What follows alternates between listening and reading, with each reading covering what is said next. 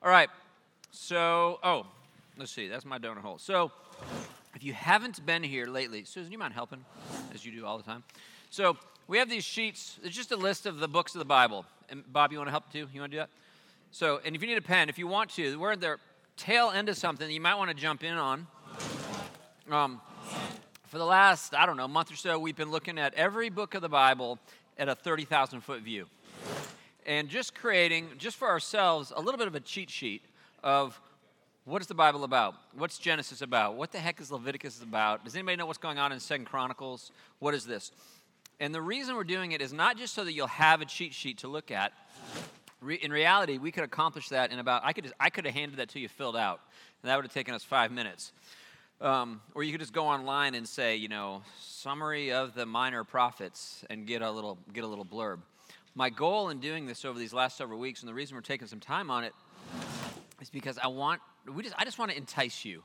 I want to incentivize you, I want to resource you to go into this thing yourself. I've, I think of the Bible like this the Bible is like a mountain, okay? And that mountain is filled with treasure. There's veins of gold. There's some like, I don't know how this works, but there's diamonds in these mines. But the problem is, if you don't know how, if, if, if for you, if the only part of the Bible that like you feel safe wandering into is like, I don't know, what is it? The Psalms maybe? or maybe the Gospels. Maybe there's some part of the Bible that is like accessible to you and available to you, and you might read that. Well, game on because there's treasure there. But it's probably the case for a lot of people that like the minor prophets is a dark tunnel. There are no lights in that thing. I don't know what's down there. And I'm not going to read it. Or maybe you're like, I don't know, the history books, blah, blah, blah, blah, blah. And if, the, if those tunnels never get illumined, if you never get incentivized to go down, if it's just like, I don't know what that's about, it's just rando stuff, then you might, you'll, you never go down there. But the truth is, it's filled with treasure, and you can find it. And I really, what all we're trying to do here is to make you, help you see, like, oh, okay, I have some idea how Kings and Chronicles and Samuel, go back to Samuel and Kings and Chronicles, how those things interplay. Or I have some idea, what is the difference between Isaiah and Jeremiah and Ezekiel, and I've never read those. Get this one time I started to read Ezekiel, and it was so weird that I just stopped because I was completely lost. Can we try to make take some of those things and make it be a little bit less intimidating, a little less opaque to you? That's what we're trying to do. And so we've been doing this. If you missed it, this class is always recorded, thanks to a couple of friends, Susan and, and where's Scott? Scott was in here. Somebody, a couple of folks record this and they post it online, and so. Uh, if you if you if you want to go back and kind of catch up to where we've been just with this series, that might be really helpful to you, so that the Bible itself might be a little more accessible. That's what going to do. Make sense? All right. So what we're going to do today is work on the prophets. The pro and we may get you know I never know how far we're going to get, but we'll start with the we're going to do the, the major prophets. The prophets break up into two sections. How do you divide the prophets, you guys? Major, major minor, which means. Short, that's right, long and short. It's not important and unimportant. Major and minor is a little bit, it sounds like it means important and unimportant. All it means is long and short. So there's gold in the minor prophets, um, and the, the, the longer ones are just a little bit longer. What are the five major prophets? I'm going to eat a donut hole, so you guys work on that. Where are they? Isaiah? My mouth's full of food. Isaiah, Jeremiah, Daniel? Ezekiel? Daniel. It's a trick. It's a trick question. And Lamentations. So this is kind of weird. When I say what are the major prophets, there are five of them. The truth is, there's four humans and there's five books because one of those humans gets two books. Okay?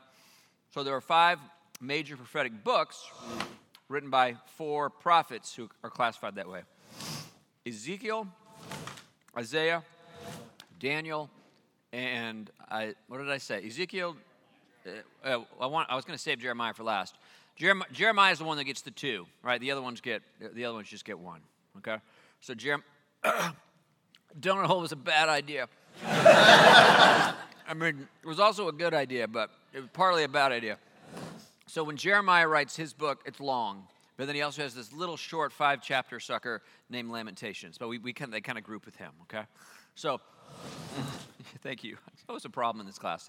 Thanks, Jennifer. So, thank you for knowing that I don't drink coffee. Um, so, which of those major prophets is the most accessible to you guys? We'll just we'll just do them kind of. We'll draw the information out of you. Any any one of those better known or more familiar to you? Isaiah. That would have been my guess. Jeremiah. Oh, we got a shout out for Jeremiah. Okay. Well, we can. You guys can have a cage match. I think for most people, they would say that Isaiah is the one they know best of all. I would say Isaiah will be my favorite, which doesn't necessarily mean anything, but Isaiah is super, super rich. So, those of you that would, would say that Isaiah is your go to, tell me, first tell me about the man, uh, kind of the context. What do, you, what do you know about Isaiah? Do you have any kind of information about him in your brain? In year King Uzziah died. Very good. So, it begins, begins with his vision. In the year that King Uzziah died, I saw the Lord lifted up. He, he has these transport into this temple, right?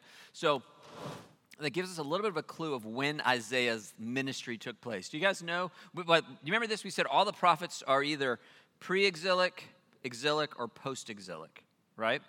Um, meaning that the big deal is that in 586 BC, Babylon is going to get obliterated by Nebuchadnezzar. Prior to that, in 722, the other half of Israel, the northern tribes, got, got their butts kicked by, by Assyria.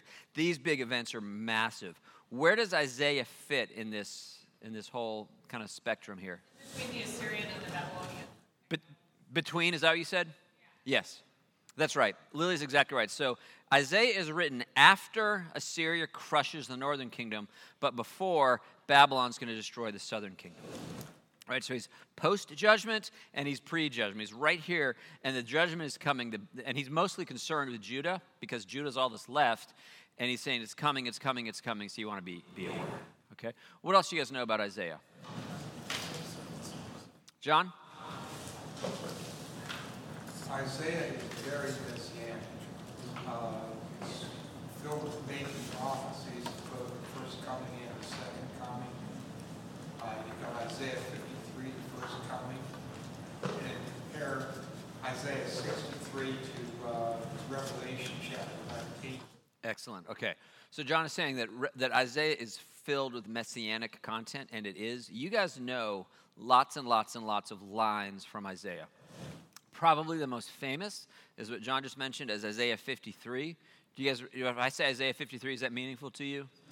It's by his stripes. You know, the, you know, the Lord has laid our transgressions on him. By his stripes we are healed. There's a lot of lines from Isaiah 53 that would be familiar to you, I think. That is the fourth of four servant songs. So the second half of Isaiah. Isaiah breaks very neatly into two different halves. Curiously, there's 39 chapters in the first half. There are 39 chapters in the Old Testament. There are 27 chapters in the second half. There are 27 chapters in the New Testament. It's odd. It's an interesting thing. But the second half of the book um, is, lo- is, well, both halves are lots of messianic content, but the servant songs are very well known passages in Isaiah, four different, four different chapters essentially that paint pictures of the Messiah. Those things are beautiful, worth knowing. What, what other, other lines from Isaiah that you know? For unto us a child is born, to us a son is given. Yes, yes. His name shall be Wonderful Counselor, Almighty God, Everlasting Father, Prince of Peace. Of his reign of his government there be no end. You know all that. That's all. That's all Isaiah. Lots and lots of language that you'd find from Isaiah. He speaks often about the Messiah. However, do you know what he's primarily, in the most immediate sense, talking about? I'll give you a hint. It's the same thing they're all talking about. What are the prophets about? Straighten up or you're going to get squashed. It's about the judgment coming, right? But the, the prophets, not only do they see, straighten up, you're going to be squashed, but they also say, and then after you're squashed, he will restore you. The prophets are about judgment and restoration, and Isaiah is no exception to that. But he happens to have really an uncanny, very peculiar, very, very high level of insight into the Messiah, which is so strange. Um, do you know how Isaiah dies? Anybody know this? John, how's he die? Now, this is according to Jewish tradition. That's right. Uh, Jewish tradition uh, was being sawed in half. That's exactly right. Sawed in half. In, in Hebrews, uh, what is that? 11, the very end of Hebrews, Hebrews 11, it says some were sawed in two. They're talking about, that's about Isaiah. Um, which is so interesting. On the one hand, God gives Isaiah like this extraordinary, peculiar level of insight into the Messiah. It kind of makes you feel like he's God's favorite, right? He shows him things 700 years before the fact that nobody else sees. And on the other hand, he gets sawed in half. Um, the story is that he was hiding in a tree as the king was trying to get him. The king knew that, and they cut down the tree with him in the, in the hollow part. So is he God's favorite or is he not? Right? Isn't that strange? Have you ever noticed, have you ever seen this phenomena where someone has an extraordinary blessing, peculiar gifting, peculiar insight, and yet God brings into their life, allows into their life, like a shocking amount of suffering? Jesus. Jesus, yes. There'd be a pattern there, right? And it's so strange because you kind of feel like, wait a minute, I'm Isaiah. But then again, it's your perspective. It's your what's your time horizon? Is it, is it Yeah, not this moment in time. that's right. If eternity is your That's right. That's right. And yet, those moments, how long does it take to saw somebody in half? You know, time stood still for Isaiah. This is brutal. There's some brutal stuff. Okay, so Isaiah is super, is very, very worth reading. However, if you sit down to read it, if he, he- he's the first, and if you're going to go through Isaiah in order, let me warn you of something. It's not. It's a genre that you're probably not familiar with. Okay, Isaiah is organized around a group of what we call oracles. And they're not necessarily well and it's not even to say they're absolutely not in a continuous narrative form. So imagine you pick up a newspaper right? And you read the first story and then you go into the second story and then you go into the third story and you're expect and you're like wait what what just happened? Like why is we were talking about this and now we're talking about that and now we're talking about this. And it would be bewildering to you if you read it if you picked up a newspaper and you read it as if it was continuous flow right? You know not to do that. You know that each story in a newspaper is its own unit, and you're not shocked that the two units don't necessarily relate, right? You need to read Isaiah and all the prophets in a, in a similar fashion, right? So they're oracles. He says this, and it might be like five years later he says something else, and it's getting written down. And it can be a little bit, it can be, if you read through Isaiah just 66 chapters front, front to back, you could very well be like, I'm lost in this story. Well, that's because it's not a story. Okay, don't don't sweat that. And if you're gonna if you're gonna wade into the to the prophets, and I hope that you will, I'd really suggest that you pick up a study Bible. Just there's there's two that I think are fantastic. You may have one that you love, and that's fine. But the two that I think are excellent are the NIV Study Bible by Zondervan and the ESV Study Bible by Crossway. Either one of them is going to have little footnotes at the bottom and a little essay at the beginning that'll kind of help you, like, oh, I recognize where one oracle stops, and another begins. I kind of see how this thing is, is flowed out. And that will really help you be less bewildered. Problem is, if you read it and you're like bewildered, you might give up. And there's treasure in there we don't want you to miss. Kelly Sue. Isn't it true that the prophets often organize thematically? Yes. So Kelly says, is it true that the prophets are organized thematically? Or, or they'll, the, the theme will be their unifying principle, not, not the flow of chronological or, or narrative, but a, a theme will be. Yeah, yeah, absolutely. So we we have a fundamental like assumption that everything is chronologically oriented, but it's not. The Gospels aren't even chronologically oriented. We, we tend to think that everything is A, then B, then C, then D, but sometimes they'll group things in ways that, that have a different point. It'd be hard to like tell you what those all are here. That'd be really tedious. Which is why I said pick up a study Bible. That'd be helpful to you to kind of break go into it. But you will find if you read through it, you'll find that lots of it is just going to go right over your head. That's cool, but some of it'll stick, and then you read it again, and more of it's going to stick. So Isaiah is a great gateway here. All right, bro. So you've used the analogy with, especially with the prophets, about how you have mountain ranges and they look like they're really close, but then you realize that there are these gaps, so that the time, from this perspective, they may appear this way, but the reality is, That's right. Absolutely true. So when I, you know, John mentioned that Isaiah is going to give us stuff about the first coming and the second coming, right? And that's true. But he doesn't say that. He doesn't say, and Jesus is going to come and then he's going to come back. He just talks about the day of the Lord, and then we're like, oh, the day of the Lord stretched out over a whole great big, big span, and that's absolutely true. So you will see in Isaiah 53 the crucifixion, and you will see Isaiah 65 and 66 is all about the new heavens and the new earth. It's about the, the consummation of all things. So, so jump in, go for it, okay? That's Isaiah. This is going to take forever. Jeremiah. What's Jeremiah about? What, what's, his, what's his mode, you guys? Jerusalem. Fall of Jerusalem, absolutely. He has a, he has a nickname. You might know Jeremiah's nickname? Weeping prophet, that's right. Is there uh, something else? He's sometimes called the weeping prophet, and he's sometimes called the prophet of doom. Okay? His deadline, his timeline is right up to the Babylonian captivity. He is in the, it's coming, it's coming, it's right here now. It's coming right upon us. And Jeremiah sees it, and he's an incredibly empathetic man, and it is hard to be empathetic in a world filled with pain. Are he and Isaiah? No, Isaiah's earlier. So Isaiah comes first and then Jeremiah. So Isaiah is more like around like 700. Uh, Jeremiah's more like 586, coming coming right up, and then and then into the thing. So Isaiah was his forerunner. Jeremiah is like, y'all, we're out of time here. It's not even like like Isaiah's like repent before it's too late, and Jeremiah's like, uh, yeah, it's it's too late. It's we're we're we're in it for sure. Was there was there a hand back there? No. Okay. So, um, what are any famous passages in Jeremiah that you know? There's a couple that we that Jeremiah tries to get a little more a little more airtime on. Plans ahead. Okay. All right. So Jeremiah 29:11 is the most cross-stitched, ripped from its context, misunderstood verse, okay? So Jeremiah 29:11 says, "I know the plans I have for you." Right? What is it? What's the rest? Do you all have it on a bumper sticker? How does it go? yeah.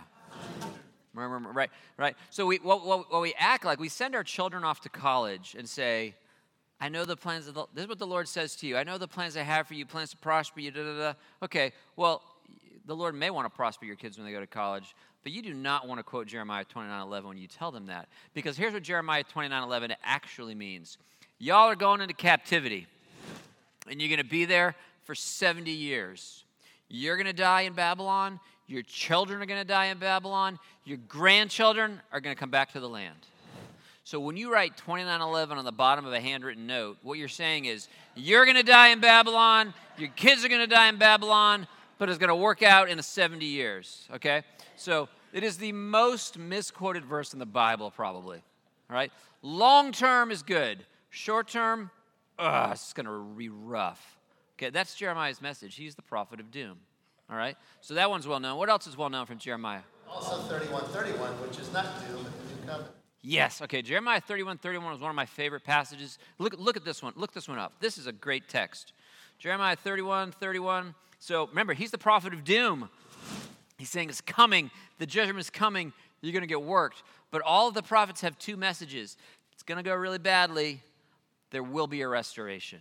After it goes really badly, things are going to get better. And in 31 31, it's easy to remember, right? Just think Baskin Robbins. Does that still exist? Jeremiah 31 31. He says, The time is coming, declares the Lord, when I will make a new covenant with the house of Israel and with the house of Judah. It will not be like the covenant I made with their forefathers when I took them by the hand to lead them out of Egypt because they broke my covenant, though I was a husband to them. This is the covenant that I will make with the house of Israel after that time. I'll put my law in their minds, I'll write it on their hearts. I will be their God, and they will be my people. No longer will a man teach his neighbor or man his brother, saying, Know the Lord, because they will all know me, from the least of them to the greatest. I will forgive their wickedness and remember their sins no more. New covenant. This didn't work very well. Y'all couldn't keep the law. So the time is coming. We're going to do it all together differently. So Jeremiah 31 is a really, really important chapter. That'd be worth knowing. And so Jeremiah, prophet of doom, the weeping prophet, he can see through his tears to the day that all things will finally be made right. That's going to be a very consistent phenomenon across the states. Okay? Anything else from Jeremiah that you like, that you remember? 33, 3. 33 3. I don't know that offhand. What does that say, Rita? It's, uh, I knew it.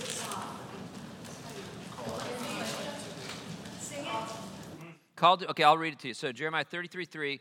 Uh, let's see. Let me give the context. While Jeremiah was still confined in the courtyard of the guard, the word of the Lord came to him. This is what the Lord says Call to me, and I will answer you and tell you great and unsearchable things you do not know. So now I'd have to look into. I don't actually know all that's going on there. He does. There is. Oh, by the way, I should say this. Jeremiah is the one of the, of all these prophets. Well, Da- Daniel's going to do it too, but Jeremiah does bring a little bit of narrative to it, a little bit of flow. He's got his best friend named Baruch, and there's just different things that happen where there's a little bit of a storyline that kind of holds Jeremiah Jeremiah together. So in this, he's suffering, right? He's going to get he's going to get beat up too, but God is God is making uh, a promise that He will respond to him in the midst of this, which is good because Jeremiah goes through an awful lot. Okay, so far so good. Let's do Jeremiah's book. What's his What's his second book? Okay, what do you know about Lamentations? It's happy. It is so sad. Okay? he is. So this is basically this is Jeremiah's reflection on the fall of Jerusalem. He's like, it's bad. It's so bad. He's watching the, the sorrow and the sadness of it. I just 10 minutes ago had a conversation with Tommy. Tommy, do you mind? Can I just relate what we just talked about? Is it okay? So Tommy's a Tommy's a nurse. He works in a COVID ICU wing, right? And so Tommy is present all day long, dressed up in like you know, whatever masks and gowns, and they tape your gloves to your hands. I'm guessing, and he's with people that are suffering and dying terribly. He was telling me that I didn't know this. He says he told me that if you're on a ventilator, um, the the actual experience of being ventilated is is like torture. It's just misery. Even if you survive that, and you probably aren't going to, but if you do survive that, it's like you're going to go through PTSD. It's just it's a very very. He said, in order to save you, we have to torture you, right? Now, imagine that Tommy sat down after work one day and he just wrote out what work was like today. It's like, oh my gosh, there's so much sadness, so much loss, so much hurt. Stories of redemption in the midst of it, stories of families that love well in those final days, but he's just a witness to pain, right? Jeremiah is a witness to pain. And it's so much so that though his job is to warn of a judgment and then to point to the resurrection, uh, not resurrection, but restoration afterwards, when he's writing Lamentations, he faintly hopes for the restoration. Look at how it ends. Lamentations, go to the very last chapter of Lamentations. This is the end of the book. Uh, let's see. Yeah, we go to chapter 5, and we're going to go like, I don't even know. Verse 16 say, The crown has fallen from our head. Woe to us, for we have sinned. Because of this, our hearts are faint. Because of these things, our eyes grow dim. From Mount Zion, which lies desolate, with, jack- with jackals prowling over it. You, O Lord, reign forever. Your throne endures from generation to generation. Why do you always forget us? Why do you forsake us for so long? Restore us to yourself, O Lord, that we may return. Renew our days as of old, unless you have utterly rejected us and are angry with us beyond measure. He's hurting. He's like, "Oh, whoa, I mean, I know, I know, I know. We watched it, we were warning of it. But now that it's come upon us, like, when does it stop? Have you utterly rejected? It is a sorrowful book. As Jeremiah, here- here's what you need to see here Jeremiah is finally, he's been warning of it, but when the full consequence of sin is before him, it completely overwhelms him. Goal in life, one of our goals in life, would be that we would be completely overwhelmed by the effect of sin well before that moment. That we would see it coming and we would avert it, that we would bend the knee, that we would honor him instead of flippantly thinking that we can get away with it until it's too late. That's what, that's what Lamentations is about. The judgment has come. Brad? You answered it. I was going to ask if he would, wrote it when he was seeing the fall or still foreseeing the fall. So it, he's in the middle. He's in it. Yeah, he's there. So he, we, would, we would consider Jeremiah to be not a pre exilic prophet, but an exilic, exilic prophet. Okay? So far, so good? So that's two of them Isaiah and Jeremiah with Jeremiah's tail book. All right, who's the third? Ezekiel. What do you know about Ezekiel? Wait, what'd you say? Dry bones. That's a thing. That's good. We'll, we'll come to that. What, what do we know about the guy? Stuart? Saw the wheel. Okay, he saw the wheel. Okay, he does see the wheel. Um, do you have a sense of Ezekiel? Do you have like a mood or a mode or a impression of him at all? Go ahead, Kelly. he's constantly, his whole life is an object lesson, the poor. Yes, yes.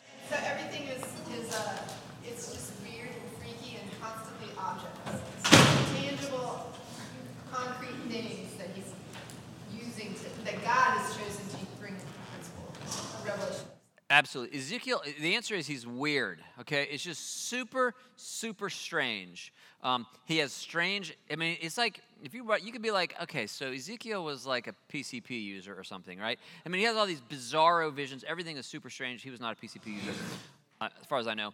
But, but God would, but he was, he was a submitted man, and God would tell him to do weird stuff, and so he did it. So imagine, if you will, that you just have this very strong impression that God is telling you to go to downtown Roanoke, take off all your clothes, and lie on your side in the sidewalk as a judgment to the nations? Would you do it? And bake bread over dawn. That's right. And oh, oh, and while you're there, all the food that I, I want you to get a pile of like you know you know cow manure, dry it out, and then cook your food over the poop while you're lying there naked. I mean, like God is con- or his his wife dies. He's like, your wife is going to die. Okay, you're about to get married. Your wife Gina's going to die. So sorry. And when she does, do you know what you know what Ezekiel's limitation is? Mourn. No mourning. Don't cry. Just suck it up. Right? His whole life is this like this weird picture lesson, the little dramas, and he, and he writes about them. So when you read Ezekiel, you're like, what is happening here? It is a total freak show. Strange stuff going on. John? One of the interesting things about that is right in the boring part of Ezekiel. He's got a mind-numbing section where he describes in detail everything that's going to be. But right in that is a vision of the river. Okay, the vision of the river of life, is that what you're saying? Okay, yes, this is all the very, from chapter 40 and on is all this temple. We'll, we'll- hold on, we're going to come back to that in a minute. I'll show you what's going on in the temple because that's actually a really important part of Ezekiel. So good. So, um, so Ezekiel's weird, okay? Say it again? New heart, new spirit is massive. So Ezekiel 36, we'll come to that in a second too, and then 37, which flows out of that. So wait, hang on. Before we go into the chapter passages, here's what, just big picture. Ezekiel's strange. He does weird things. He'll act things out in like these bizarre little dramas, okay? And he also has visions. Ezekiel 1 is I love Ezekiel. You should read Ezekiel one. It's this. He has this dream, and it's like a dream. It's, it's a vision, but it's, like a waking dream. And as things all come together, he sees the judgment that is coming, but then he sees mercy in the midst of the judgment. And that his vision there is such a fantastic picture. Um, chapter one. If you can, if you could slow, do this. This is an interesting thing. Read chapter one, and get out some crayons, okay, and draw Ezekiel one. You don't ever have to show anybody what you're doing, okay? My drawing would be horrific. But it actually it's very very visual. So translate the words into vision. Just do it. Just sometime this week. Read Ezekiel 1 and get out some, you know, color markers or whatever. And what is he drawing a picture of? And what does it all mean? He's there's so much insight jammed into Ezekiel 1. That'll be some maybe someday we'll unpack that together here. Um, but draw your pictures and see what's going on there. There's great stuff there. Okay, now, having said all that, weird, weird, weird little dramas and weird, weird, weird visions. What are, what are our favorite passages? And we've already said, well, let's do Valley of Dry Bones. Okay, so what, what's the Valley of Dry Bones about? No idea, but you know it's in Ezekiel. Okay, that's something. Do you know what it's about?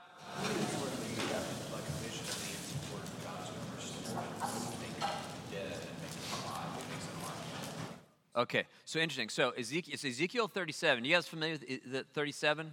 Here, the, the strange thing about Ezekiel 37 is that we tend to think that it's about a literal resurrection from the dead because there is going to be a literal resurrection from the dead. There really is. Do you know this? Everybody who has ever lived is going to be raised from the dead when Jesus returns. The graves will open. This is attested to repeatedly, Old Testament and New Testament. Curiously, that's not what Ezekiel 37 is about. It is not about our resurrection. There is a literal resurrection, it's just not in Ezekiel 37. Ezekiel 37 is an explanation of Ezekiel 36. All right? It's a double click on Ezekiel 36. So let's go take a look really quick at what's going on there. Ezekiel 36, what is that parallel, Bob? It's the uh, other passage that we just looked at in Jeremiah, that's the new covenant, new spirit. That's it. Yeah, so we said we read that Jeremiah 31, 31 and following. The uh, Ezekiel's version of that is Ezekiel 36, 24 and following. So go back, go to Ezekiel 36. You'll, you'll hear the echo from the Jeremiah 31. The time is coming, declares the Lord, when I'm going to make everything new and better. Here's how, here's how Ezekiel sees it. He says, this is, these, these two texts are incredibly important in the Old Testament. Jeremiah 31, Ezekiel 36. It says this I will take you out of the nations. This is 3624. I will gather you from all the countries and bring you back into your own land. I will sprinkle clean water on you, and you will be clean. I will cleanse you from all your impurities, from all your idols. I will give you a new heart and put a new spirit in you. And I will remove from you your heart of stone, and I will give you a heart of flesh. I will put my spirit in you and move you to follow my decrees and be careful to keep my laws. Okay, remember how Jeremiah 31 is saying, ah, this didn't work. I'm going to write my law on your heart. I'm going to move this thing from an external code to an internal code. Ezekiel's saying the same thing. The time is coming when something's going to happen. That time, by the way, has already come. We live on the other side of this. This is all in anticipation that when the Messiah comes, he's not coming alone. Right? Or rather, we could say that when the Messiah leaves, he's not leaving us alone. That he will put his spirit in us to shape us, to change us. That we are, in a manner of speaking, sock puppets. You're like a sock puppet. And as a sock puppet, you're laying on the table and you're not able to do what he wants you to do. But the Spirit of God inhabits you and he moves your lips and he moves your limbs and he lives his life through us. Jeremiah and Ezekiel both saw that the day was coming when God will indwell his people and enable us to be the men and the women that he wants us to be. And it's massive, massive news. Okay? That's Ezekiel 36. And then Ezekiel 37 is about that actually happening. So flip the page, go to 37. This is probably the climax of, of well, I don't know. There's a couple climaxes here. But in Ezekiel 37, there's these bones. Look, look at it. We'll just run through it really quickly. In verse 1, Lord, hand of the Lord is upon me, and he shows me this uh, valley full of bones. He leads me back and forth among them, and he asks the question, Can these bones live? And he says, I don't know. You tell me.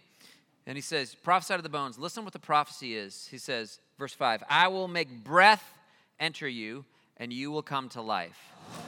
That's the headline. I will make breath enter you, and you will come to life. And then I'll attach tendons to you, make flesh come upon you, cover you with skin. I will put my breath in you. Now that's the point. And you will come to life. You will know that I'm the Lord. So then what's going to happen is all these bones come together and they start getting meat and flesh and ligaments and tendons and everything's great, but they're all still dead. We've gone from bones to corpses, which is arguably not that impressive. And then it says in verse 8, I looked and the tendons and the flesh appeared on them, and the skin covered them, but there was no breath in them. Point is the breath. The point is the breath. By the way, the word for breath in Hebrew is the exact same word for spirit. And so it says in verse 9 prophesy to the bones, prophesy to the breath, prophesy, Son of Man, and say to it, This is what the sovereign Lord says Come from the four winds, O breath, and breathe into these slain that they may live. So I prophesied as he commanded me, and breath entered them. They came to life and stood on their feet, a vast army. And he said to me, Son of man, these are the bones of the whole house of Israel. Our bones are dried up, our hope is gone, we are cut off. And God says, Well, here's what's going to happen. We'll skip down to verse 14. I will put my spirit in you, and you will live. And I will settle you in your own land. And then you will know that I, the Lord, have spoken, that I have done it, declares the Lord. The fulfillment of Ezekiel 36 is not the resurrection from the dead. That is coming, but that's not what he's talking about. The fulfillment of Ezekiel 36 is the giving of the Spirit, which happened at Pentecost. When you became a follower of Christ, God Himself moved into your life, and this changed everything. This is what is going on. This is a huge, massive teaching in 36. Okay? That's really important for Ezekiel. So far, so good? I know we're blitzing through. What else is important in Ezekiel? Anything else that strikes you guys that you're like, yeah, but what about this? John, you mentioned what's what's the what's the thing that you talked about? Um, in the midst of uh, that description of the temple that's never been built, which I always hate when I read the Bible when here comes to that section. Yeah. But there is in the midst of all of that this vision of Absolutely. Which uh, Revelation references. Yep. So John is kind of downstreaming this uh, passage in, the, in Ezekiel 40. Ezekiel sees a vision of a temple. Okay, so you know that there was a temple that was built once upon a time, you know, under Solomon, builds his temple, and I think it's ruined by Nebuchadnezzar. They're going to rebuild the temple again under, um, you know, Ezra, Haggai, all this kind of stuff going on, um, Zerubbabel. But Ezekiel sees a future temple that's never been built. This is not Herod's temple. The thing that he sees has never, ever happened. And what John is going to do in Revelation, he's going to pick up on Ezekiel's temple and say, that temple that he sees is the future, ultimate, real temple that is coming. And in the midst of that whole passage, what, what ends up happening? He walks around. If you read Ezekiel 40 and then you go read the end of Revelation, you'd be like, okay, John was stealing from Ezekiel here. And in the midst of it, there's this fantastic passage. Let's see, where is it? Is it 42? 47. 47, way off. Okay. So listen to this. Go to, go to Ezekiel 47, and he sees a river that's behaving very strangely. Says, verse, we'll start with verse 1. The man brought me back to the entrance of the temple, and I saw water coming out from under the threshold of the temple. Water's coming under the south side. He brought me out of the north gate, blah, blah, blah. The water's flowing from the south side. They went east with a measuring line in his hand. He measured off a thousand cubits, and the water was ankle deep. Then he measured off another thousand cubits, and now the water was knee deep. He measured another thousand, and the water was up to the waist. You all know this doesn't happen, right?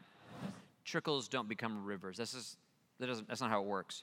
He measured off another thousand, and now it was a river that I could not cross because the water had risen and was deep enough to swim in, a river that no one could cross. And he led me back to the banks of the river. And when I arrived there, I saw a great number of trees on each side of the river. That's Revelation 22. John is going to steal this all, steal this off. The water flows toward the eastern regions. Verse 9 Swarms of living creatures will live there. Wherever the river flows, there'll be large numbers of fish because the water flows there, and it makes the salt water fresh. That doesn't happen either, okay? So where the river flows, everything will live. And the fishermen will stand along the shore from Engedi to En Eglaim. There will be places for spreading nets, many kinds of fish. Fruit trees of all kinds will grow on both banks of the river. Their leaves will not wither, wither, nor will their fruit fail. Every month they will bear, because the water from the sanctuary flows to them. And their fruit will serve for food, and their leaves for healing. John is going to take all of that in Revelation and say, This is what we're heading to. He, what he sees is the temple, the place where God dwells, will flow out. And from this will flow life. Probably that river is actually, once again, the Holy Spirit.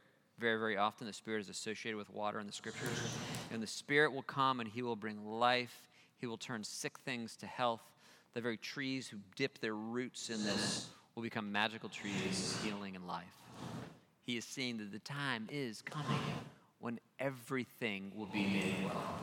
So Ezekiel is not just seeing the judgment, but he sees beyond the judgment to the restoration of all things.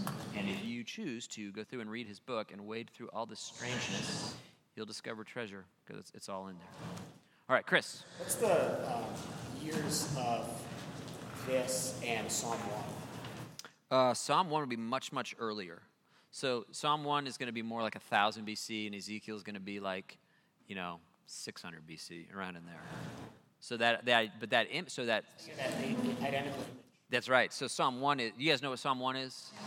Blessed is the man, right, who does not walk in the counsel of the wicked, or stand in the seat of mar- right? He's like a tree planted by streams of living water. So that image, that's actually pervasive throughout the scriptures. God loves to use this image of tree. And so well-being and flourishing in life, you're, you're absolutely right to draw that connection from Ezekiel, what do we say, 47 back down to Psalm 1. That's good. That's a good catch. And those those connections, what just happened in there in your brain, Chris, is like different parts are connecting. That's what you want to build. Is the scriptures becomes like, oh, I see how it's all this coherence as we kind of dwell in it. We can make all these kind of touch points. It's great. Okay, we're gonna get through one more major prophet. Well, you good on Ezekiel? You got a sense of who Isaiah is, who Jeremiah is, what's going down with Ezekiel? Who, who's the only one we're missing? Daniel. Is Daniel the one you know the best? Would that be say? Right? I would think so. And that's prop. Why do you think you know Daniel the best?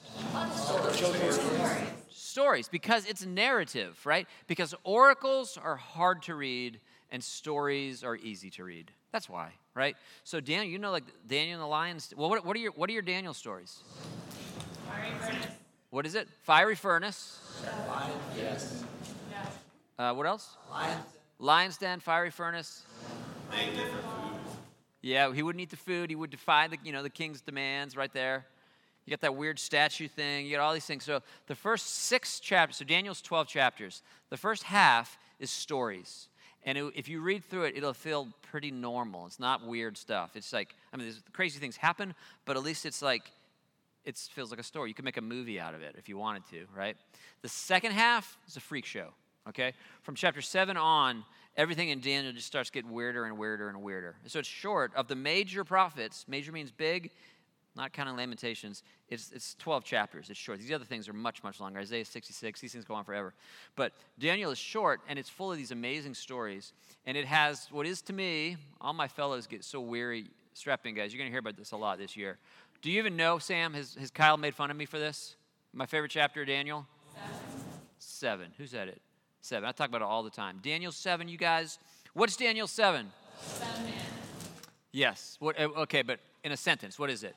It's his, dream where he, uh, I mean, there's a lot of crazy stuff in the dream, but in particular, it's a, a vision of the Messiah. Yes. It's the Son of Man, and that's why Jesus calls himself the Son of Man. That's right. Coming. That's right. It's this vision of the Messiah, and not just hanging out, but it's, it's the moment where Jesus becomes king. It is the coronation of the Son of Man as king over all things, and it is glorious, okay? So, Daniel, so you get through the first six chapters, and it's great because it's a story, and then chapter seven, things start to spin out of control into strangeness, but I'm promise, Daniel 7 is one of the most important chapters in the Old Testament. It is a picture of the moment where Jesus is granted the kingdoms of the world to reign and rule over in, in benevolence and wisdom. It's incredible. So Daniel 7 is great. John? At, uh, at Jesus' kangaroo court trial before the Sanhedrin, they were having a lot of trouble convicting him because the witnesses didn't agree. Jesus helped them out. He applied uh, Daniel chapter 7 to himself, and they were listening. That's right. And he, yeah, so Jesus absolutely believes that Daniel 7 was about himself, that he is coming as king. You will see, he's going to come and, and reign over all things. And so that's a, that's a fantastic chapter to read. By the way, where is Daniel in the timeline? Is he pre exilic, exilic, or post exilic? He's exilic. He's right in the middle of it. The whole Daniel is set up. Daniel is one of these, these you know, uh, with Nebuchadnezzar, he took like all the smarties. He took the best trained, the best looking, the most athletic, and he brings them into the land to rule in his court. And so Daniel and his buddies, Shadrach, Meshach, and Abednego, are the one, or some of those that, that, that are drug away and serve the king. They serve Nebuchadnezzar with excellence, even as they are faithful to their God. It's a fantastic book. I will often use, Dan- I often will teach out of Daniel to teach people, and you need this stuff to teach people how do you survive in an incredibly secular environment and have a massive outsized impact? Two times, two times, Daniel and his friends get two separate kings, the most powerful, thoroughly pagan, entirely secular men in the world, to issue global proclamations extolling the God of Israel. Like, how do you do that? What, what is happening? What are they doing? And so, if you unpack, and just like we're, we're studying Nehemiah in there to uh, talk about leadership, if you want to talk about how to have a, a, godly impact in a secular environment, Daniel is your book. That's what, that's, that's, what, that's what we're seeing. There are all these books, ultimately, they point to Christ, but Daniel, in a very peculiar way, is a lesson of like, if you study Daniel, what are the principles of his life? It gives you great insights into how do you do a how, you, say you work at a company that is as pagan as they come, all right? If you work in this pagan company and you want to make an impact for Christ, how could you do it? Daniel is your guy because he works for Nebuchadnezzar. You don't get any less godly than Nebuchadnezzar. How does he do it? All right? Yeah, Catherine? I, I think I was impacted by his humility. By Daniel? Oh, yeah. I mean, and Daniel, will, he'll, he, he's here to serve the king. Like, really, Nebuchadnezzar, that king and he's going to lower his life down, but always in a way, he's always going to be respectful, he's always going to be gracious, he's always going to be thoughtful, he's going to speak well of him and speak well to him, while still pointing him to the fact that God is going to destroy you for your wickedness, sir. You know, it's a, it's a fascinating book. All right, so that's Daniel. All right, so if you choose to, you could. All these things we've been talking about these last number of weeks, you could say, I'm going to I'm to start at Genesis and work my way through, or I'm going to read those history books and understand that. You might say, okay, I'm intrigued by Ezekiel or I'm going to check out Isaiah. Pick whatever you want, right? There's treasure everywhere, and you can find it. And this hopefully will give you a little bit of a map. And then next week, we got to stop. So next week, we'll try to look at, we'll try to get through all 12 of the minor prophets. They're shorter, so we can do them a little bit faster. Okay? We'll do that then. Thank you for coming.